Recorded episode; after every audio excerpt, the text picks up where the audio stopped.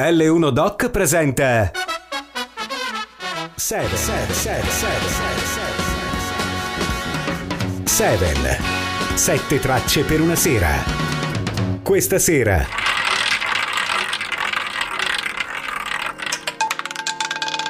Antonio Blanco Amici, buonasera e ben trovati su Radio L1 ed in particolare benvenuti a questo nuovo capitolo di Seven, 7 tracce per una sera, il format radiofonico di L1 Doc che propone a chi già lo conosce una diversa o nuova occasione di ascolto di un album attraverso sette dei brani che lo compongono, mentre a chi non lo conosce suggerisce uno o più possibili chiavi di lettura per avvicinarsi al disco oggetto della puntata. Sono Antonio Blanco e oggi proverò a raccontarvi il terzo album degli Area che si intitola Crack e che vide la luce nel 1975 sotto l'egida della Cramps Records e del suo Deus ex machina Giorgio Sassi. Chi fosse questo imprenditore, cosa sia stata in quegli anni 70 la Cramps Records, il cui nome è l'acronimo di Clubs, Records agency, management, publishing, spettacoli. E quale importantissimo impulso abbia dato alla diffusione di gruppi e di artisti che senza questa etichetta sarebbero certamente rimasti ai margini, se non anche totalmente fuori dai circuiti discografici e radiofonici, ce lo già ricordato Francesco Sant'Angelo, lo ha fatto all'interno del suo Seven dedicato a Sugo di Eugenio Finardi. Quindi non starò qui a ripeterlo, se volete ascoltarla, anzi vi invito proprio a farlo, potete farlo nel momento in cui vi è più congeniale geniale recuperando quella trasmissione dalla libreria podcast del sito di Radio Le 1 oppure da Spotify. Per raccontarvi crack, ho pensato di partire dalle parole dell'anarchico Buenaventura Durruti, figura centrale della guerra civile spagnola, inserite nella copertina del disco. Le rovine non le temiamo, erediteremo la terra. La borghesia dovrà farlo a pezzi il suo mondo prima di uscire dalla scena della storia. Noi portiamo un mondo nuovo dentro di noi e questo mondo ogni momento che passa cresce. Sta crescendo proprio adesso che io sto parlando con te. Canto per te che mi viene a sentire.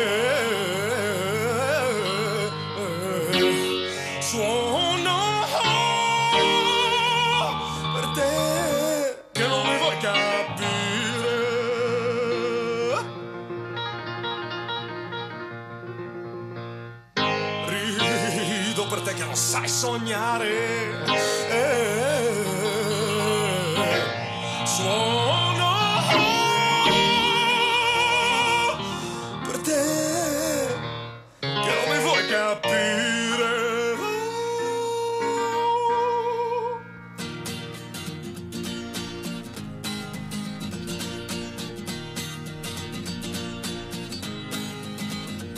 Nei tuoi occhi c'è una luce che riscalda la mia mente. Con il suono delle dita si combatte una battaglia che ci porta sulle strade della gente che sa amare. Che ci porta sulle strade della gente che sa amare. Il mio mitra il contrabbasso che ti spara sulla faccia, che ti spara sulla faccia, cioè che penso della vita con il suono delle dita si combatte una battaglia che ci porta sulle strade della gente che sa amare. Nei tuoi occhi c'è una luce che riscalda la mia mente. Suono delle dita si combatte una battaglia che ci porta sulle strade della gente che sa amare. Che ci porta sulle strade della gente che sa amare.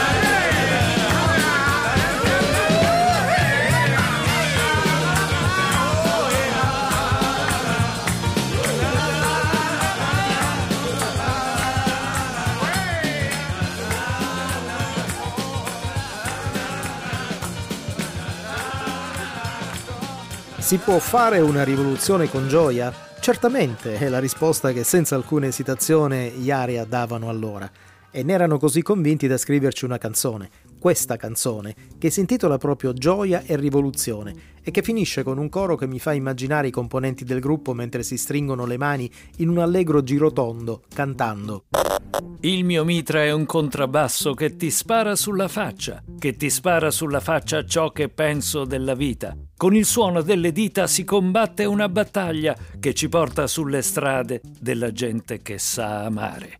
Ma siamo certi che oggi Demetrio Stratos e compagni ci darebbero la stessa risposta? Dopo la caduta del muro di Berlino, il crollo dell'Unione delle Repubbliche Socialiste e tutti i susseguenti fatti avvenuti nel mondo che hanno minato le fondamenta di filosofie radicate e stravolto il pensiero politico di movimenti e partiti, c'è ancora qualcuno che possa ottimisticamente pensare ad una rivoluzione fatta con gioia? Beh, se esiste, quello non sono certamente io, e dubito fortemente che anche Demetrio Stratos, se fosse ancora vivo, avrebbe conservato una fede cieca verso il progetto di una rivoluzione politica del genere, che col senno di poi oggi possiamo certamente etichettare come un'utopia.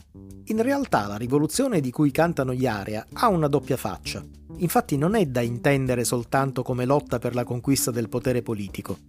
C'è una chiave di lettura più sottile, al contempo di ben più ampio respiro, che investe l'arte e la musica. In questo campo la rivoluzione incoraggiata da Iaria è trasgressione dalle forme musicali più convenzionali.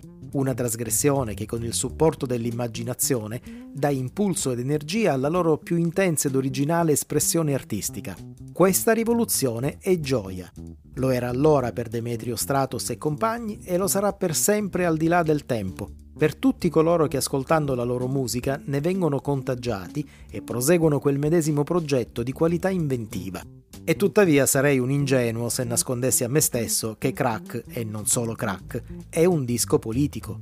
E politici sono i testi delle sue canzoni, tutti scritti dal già citato Gianni Sassi che per firmarsi utilizzava lo pseudonimo di Frankenstein. Doppia così anche la lettura della seconda traccia che vi propongo, che poi è quella con cui si apre l'album. Si tratta dell'elefante bianco che si rivolge ad un ragazzo esortandolo ad aprire gli occhi e la mente per imparare a districarsi nella realtà che gli sta intorno e spezzarne le regole non più funzionali. In altre parole, anzi proprio con le parole che la copertina del disco ci suggerisce, romperne il fragile guscio come fosse un uovo e godere dell'onomatopeico crack prodotto da quel gesto. Corri forte ragazzo,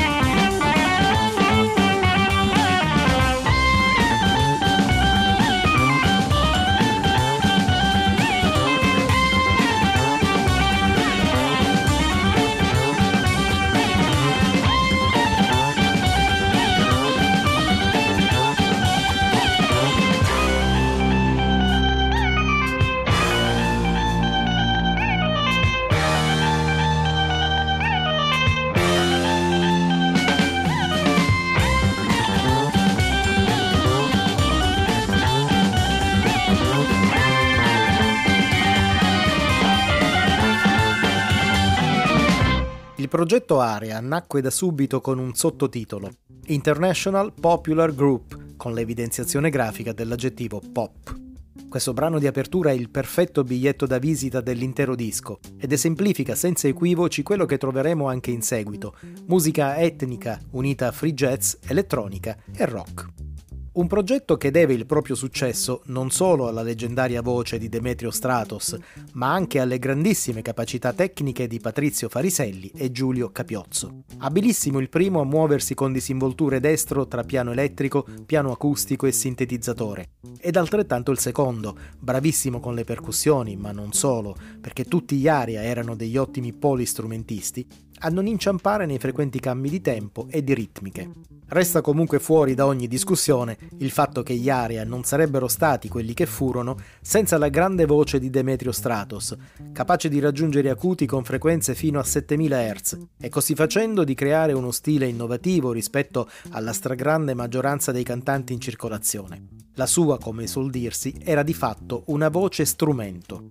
Allievo della scuola di John Cage, Demetrio aveva imparato presto a padroneggiare la diplofonia, fino a diventare il primo al mondo a cantare addirittura in quadrifonia, producendo cioè contemporaneamente quattro diverse tonalità vocali.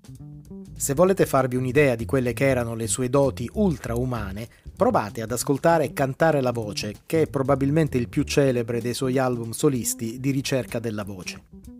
Una voce che allo stesso tempo riusciva ad essere dolce ed aggressiva, così come ci appare nel prossimo brano, uno strumentale di oltre sette fantastici minuti intitolato Megalopoli.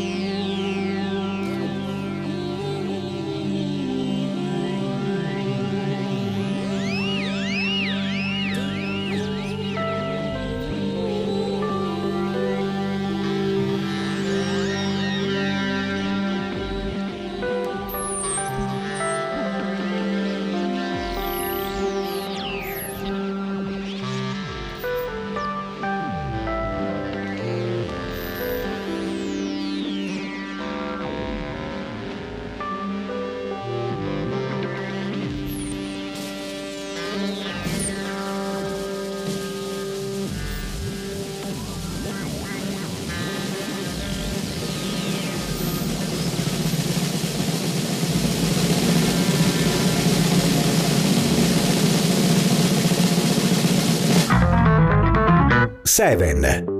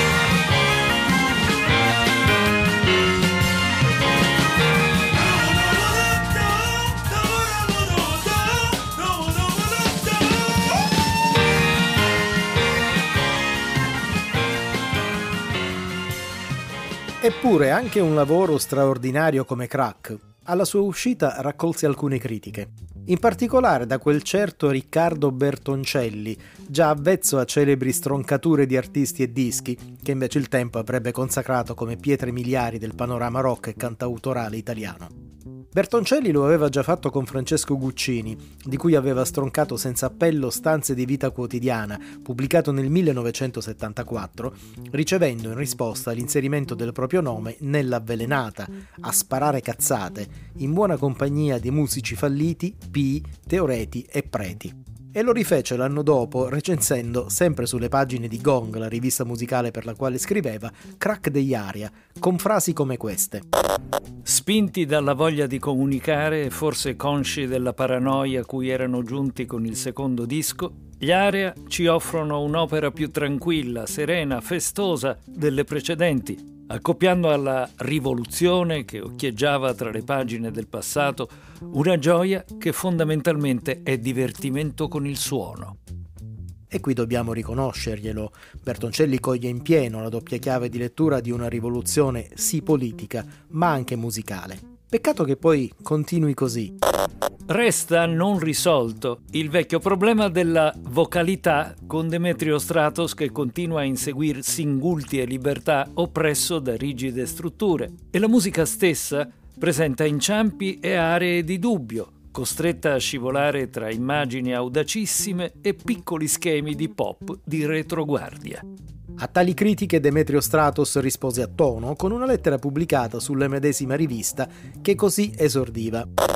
Caro Bertoncelli, collezionista di dischi o infermiere del pop, fai tu. La mia non è solo una risposta alla tua recensione su Crack, ma una didascalia sul piano tecnico-musicale, concettuale e politico, per recuperarti anche solo per un attimo dalla tua narcolessia musicale, musicale con la K. Vediamo punto per punto. Naturalmente non è questa la sede per riportare per intero né la recensione di Bertoncelli né la piccata risposta di Stratos. Entrambe sono del resto disponibili in rete e le troverete facilmente con una piccola ricerca su Google. Resta il fatto che se con Guccini Bertoncelli qualche tempo dopo si sarebbe chiarito facendo pace, altrettanto non ebbe modo di fare con Demetrio Stratos, che scomparve prematuramente e repentinamente nel 1979, a soli 34 anni. Lo fece, ben 40 anni dopo, con gli altri ex componenti del gruppo, ammettendo l'errore compiuto nel redigere una recensione inspiegabilmente così totalmente negativa e dichiarandosi rammaricato soprattutto per non avere avuto il tempo di chiarirsi con Demetrio. Con Guccini alla fine Bertoncelli strinse amicizia. Sarebbe potuto succedere lo stesso con Demetrio? È un dubbio che non potrà mai essere sciolto, perché Demetrio Stratos, nato nel 1945 ad Alessandria d'Egitto da genitori greci e poi naturalizzato italiano, carismatico e insostituibile frontman prima dei ribelli e poi degli Area, il 2 aprile 1979, reduce da un ultimo concerto tenuto qualche giorno prima al teatrino della Villa Reale di Monza e già affetto da una grave forma di anemia aplastica, veniva ricoverato al Policlinico di Milano e da lì trasferito al Memorial Hospital di New York, dove sarebbe morto il 13 giugno di quello stesso anno. Praticamente alla vigilia di un festival benefico che Giorgio Sassi aveva organizzato per raccogliere i fondi necessari per coprirne le costose spese mediche e l'operazione per il trapianto di midollo osseo. Di quel concerto tenuto all'Arena Civica di Milano e al quale parteciparono tra gli altri Eugenio Finardi, Angelo Branduardi, Antonello Venditti, Francesco Guccini, Roberto Vecchioni, la premiata Forneria Marconi, il Banco del Mutuo Soccorso, gli Schiantos, oltre naturalmente agli altri componenti degli Area, resta un doppio album, uno speciale televisivo trasmesso un mese dopo dal secondo canale RAI e un DVD pubblicato in occasione del trentennale dell'evento. Grande assente per ovvi motivi Demetrio e la sua leggendaria voce che ci emoziona riascoltare nella prossima traccia selezionata da Crack, che rappresenta un altro momento topico dell'album, La mela di Odessa 1920.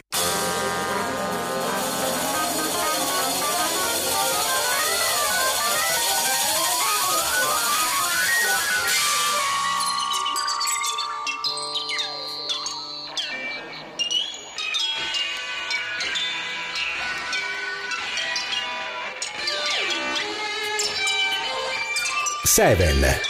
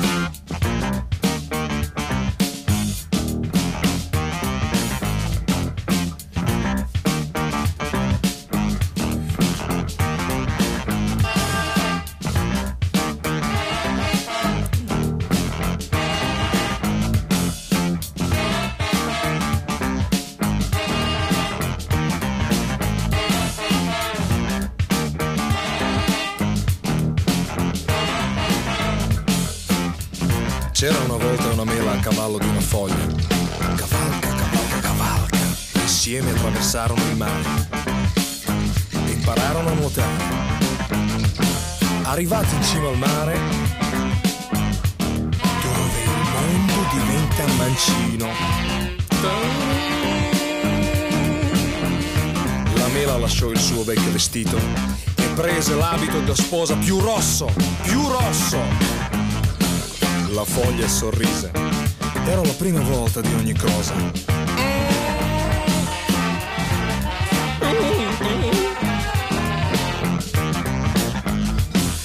Riprese la mela in braccio e partirono. Giunsero in un paese giallo di grano, pieno di gente felice.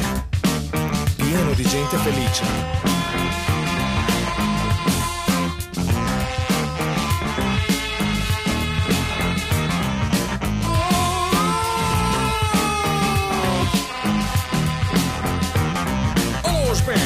City. mm. uh. Unirono a quella gente e scesero cantando fino alla grande piazza. Qui altra gente si unì al coro. Ma dove siamo? Ma dove siamo? Chiese la mela. Se pensi che il mondo sia piatto, allora sei arrivata alla fine del mondo. Se credi che il mondo sia tondo, allora sali e lui comincia un giro tondo.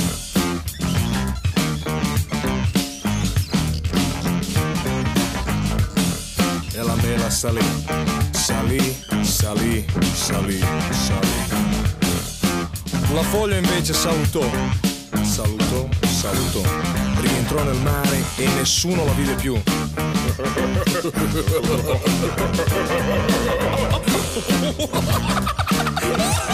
Forse per lei, ma il mondo era ancora piatto.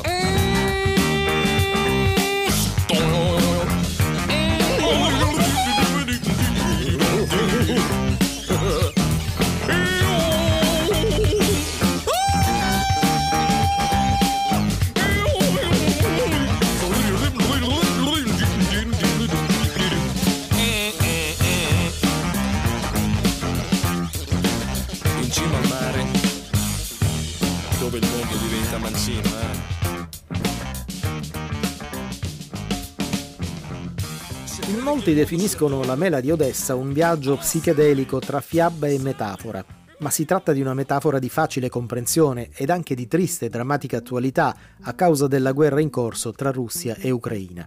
L'Odessa della canzone rimanda infatti direttamente all'omonima città dell'Ucraina, sede del più importante porto sul Mar Nero e per tale ragione praticamente da sempre contesa.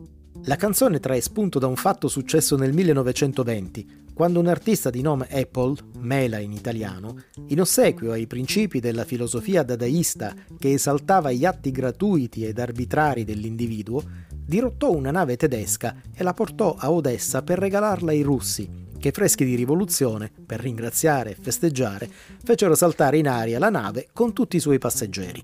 Ovviamente non era questo lo scopo del dirottamento, ma il gesto dimostrò quale fosse la mentalità degli occupanti russi. Per la cronaca, due anni dopo, il movimento dadaista si sciolse. Musicalmente, come abbiamo sentito, si tratta di un brano che spazia tra tanti generi e che si conclude con una seconda parte proto-rap cantata, recitata, che mette in risalto le grandi capacità artistiche di Demetrio Stratos. Con l'ascolto della Mela di Odessa abbiamo superato la metà di questo capitolo di Seven dedicato al racconto di Crack, terzo album degli Aria. E soprattutto abbiamo fatto fuori tutte le canzoni contenute nel disco. Le tre tracce rimanenti sono infatti dei brani strumentali, con l'aggiunta della voce di Stratos a fare da ulteriore strumento, con vocalizzi che fanno capire la potenza della sua espressività, ma che liberi della forma canzone non distraggono dall'essenza della composizione e al contempo offrono agli altri due elementi del gruppo che finora non abbiamo ancora citato, Ares Tavolazzi, basso e trombone, e Giampaolo Tofani, chitarra elettrica, flauto e sintetizzatore, la possibilità di fare emergere il proprio importante contributo. La stessa cosa succede anche in Nervi Scoperti, che apre il lato B del vinile e dove la voce strumento di Demetrio Stratos si inserisce solo per brevi passaggi e senza alcuna invadenza, lasciando spazio al dialogo degli altri musicisti.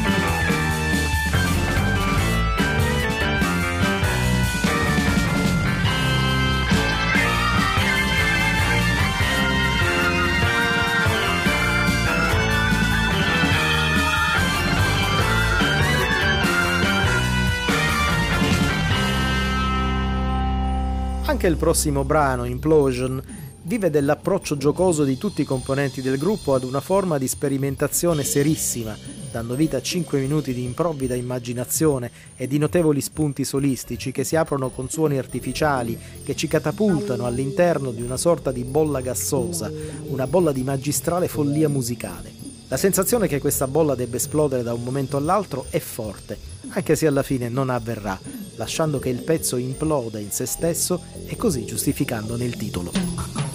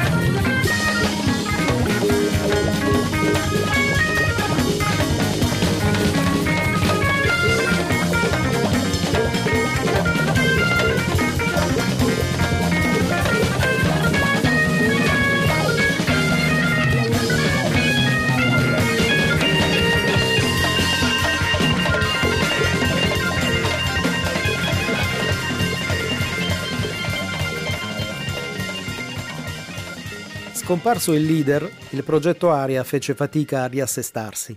Trovare una voce alternativa a Stratos era impensabile e neppure si tentò. Oltretutto con Demetrio Stratos non se n'era andata soltanto la voce che aveva caratterizzato il gruppo oltre ogni limite, ma anche uno dei principali poli, mente pensante e creativa della formazione. Superato il lutto, ma ancora in qualche modo disorientati dalla grave perdita subita, l'anno dopo, nel 1980, gli Area pubblicarono quello che per loro sarebbe stato l'ultimo album con la formazione classica, Tic e Tac, un lavoro decisamente lontano dalle sperimentazioni che avevano reso unico il gruppo. La stagione d'oro del progressive era ormai tramontata, anzi aveva cominciato a farlo proprio tra il 1975 e il 1976, quando gli Aria invece si andavano affermando. La seconda metà degli anni 70 aveva visto esplodere il fenomeno punk, abito che nessuno dei musicisti degli Area poteva indossare. Non restava che battere la strada del jazz nella forma più easy e di moda al momento, quella del jazz fusion. A quel punto, sebbene fosse passato all'incirca solo un anno dalla morte di Stratos, l'energia innovativa che aveva portato gli Area a realizzare un disco come Crack era esaurita. Ed un brano come Aria 5 che lo chiude, nel 1980 sarebbe sembrato un artefatto ingombrante del quale sarebbe stato meglio sbarazzarsi, e anche in fretta. Nel 1975 invece Stratos e compagni pensarono che quel pezzo, un esperimento fra pianoforte, batteria e voce, scritto dalla coppia Juan Hidalgo e Walter Marchetti, due compositori illuminati dalla figura di John Cage, poteva essere il brano perfetto per chiudere Crack. E così fu.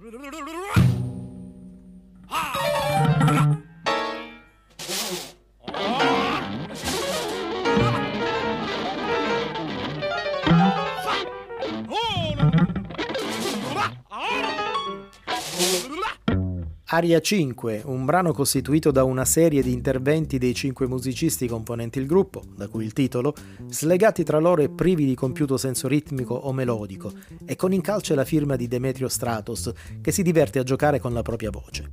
Questo capitolo di Seven, sette tracce per una sera, si conclude qui, e qui termina il mio racconto di crack degli Aria, un disco radicale e militante, un album generalmente non considerato la punta di diamante della loro produzione e che invece io considero la loro prova di maturità, proprio perché, meglio di altri, ne rappresenta il loro ideale di forma canzone.